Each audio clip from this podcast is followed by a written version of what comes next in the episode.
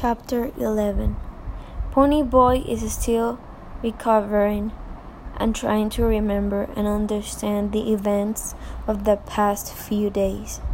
Darry tells him that he has a visitor, and it was Randy. He told him that everyone that was involved in Bob's murder has to see the judge the next day. Ponyboy and his brothers have avoid talking about the upcoming meeting with the judge. Ponyboy tells Randy that it may be the end of his brother's life together, but Randy continues to tell him that he needed to tell the truth.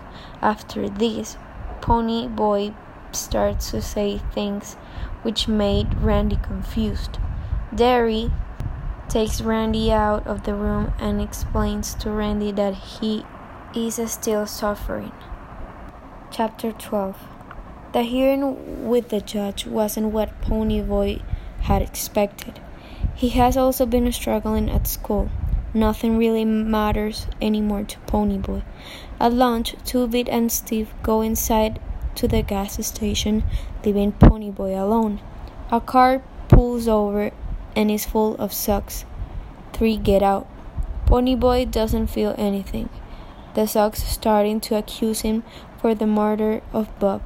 Ponyboy breaks a glass bottle and threatens the Socs to get back to the car.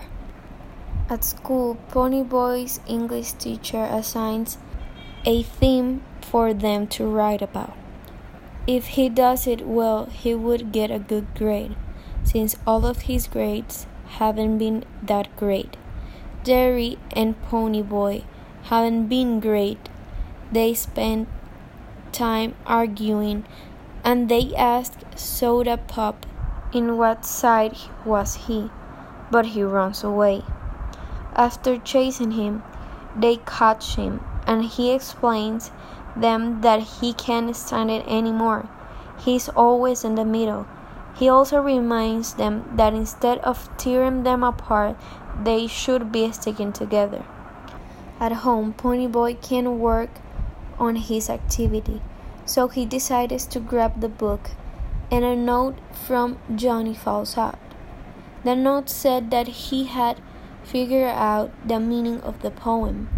The meaning was that you shouldn't take things for granted, that everyone needs to continue looking at the world as if it was brand new in order to appreciate it. He also wrote about Ponyboy had plenty of time to make something of himself. Then Ponyboy decides to tell their side of the story, Dallas and Johnny, from their perspective, and then maybe other people wouldn't be so quick to judge. Ponyboy decides to tell their side of the story, Dallas and Johnny's, from their perspective, and then maybe other people wouldn't be so quick to judge. Ponyboy decides that that would be his theme to write about.